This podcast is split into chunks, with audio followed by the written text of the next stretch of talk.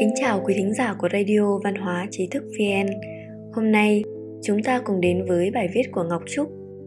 Cô gái hành xử cao thượng khi nhân viên phục vụ làm bẩn chiếc túi hàng hiệu của mẹ. Một lần nọ, đi ăn ở nhà hàng, có một nữ phục vụ trẻ tuổi phụ trách lên món cho chúng tôi. Khi nữ phục vụ dọn món cá hấp lên, đĩa bị nghiêng, nước cá thấm xuống dưới và rơi lên chiếc túi sách hàng hiệu của tôi. Tôi đứng phát dậy và nhìn cô ấy đầy phẫn nộ. Thế nhưng, tôi còn chưa kịp nổi nóng thì con gái yêu của tôi đã đứng bật dậy, bước nhanh đến bên cạnh nữ phục vụ, vỗ vỗ vai cô ấy và nói: "Chuyện nhỏ thôi, không sao cả."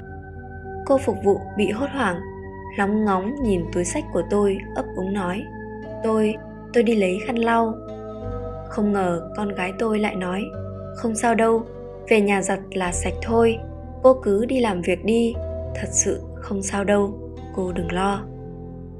Giọng con bé nhỏ nhẹ, như thể người làm sai là mình vậy.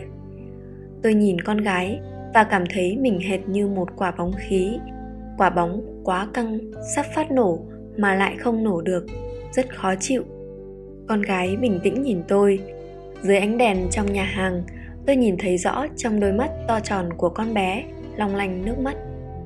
Tối hôm đó hai mẹ con tôi cùng nằm trên giường.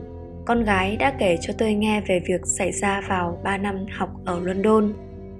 Để luyện tập tính tự lập của con, tôi và chồng không để con về nhà vào kỳ nghỉ mà muốn tự con khoác ba lô lên và đi với hy vọng con được trải nghiệm việc làm thêm ở anh. Vì vậy cô con gái cưng vốn không phải làm gì khi ở nhà, nay đành lựa chọn làm nhân viên phục vụ để trải nghiệm cuộc sống. Ngày đầu tiên đi làm, con bé đã gặp rắc rối. Khi rót rượu, con bé bất cẩn làm đổ rượu vang đỏ lên trang phục màu trắng của khách, vô cùng nổi bật. Mẹ biết không, vào lúc đó, con thật sự cảm giác như rơi vào địa ngục. Giọng của con bé vẫn còn thoáng hồi hộp.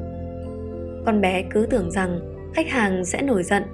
Không ngờ, vị khách kia ngược lại, còn an ủi rằng, không sao đâu, rượu thôi mà, giặt là ra người khách vừa nói vừa đứng dậy, nhẹ nhàng vỗ vai con bé, sau đó đi vào nhà vệ sinh để rửa. Giọng của con gái tôi đầy cảm xúc khi kể lại, mẹ ơi, người khác đã có thể tha thứ cho lỗi lầm của con. Mẹ cứ xem những người mắc lỗi khác là con gái của mẹ và tha thứ cho họ nhé.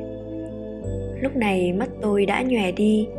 Thì ra, thiện ý lại kỳ diệu như vậy. Thì ra, thiện ý có thể chuyển sang cho người khác. Nhìn lại lời nói và hành vi thường ngày của mình, thì ra là tôi còn có rất nhiều điều cần sửa đổi. Chúng ta hãy thay đổi lời nói và hành động của mình để giữ gìn thiện ý thật lâu dài và truyền cho mọi người xung quanh.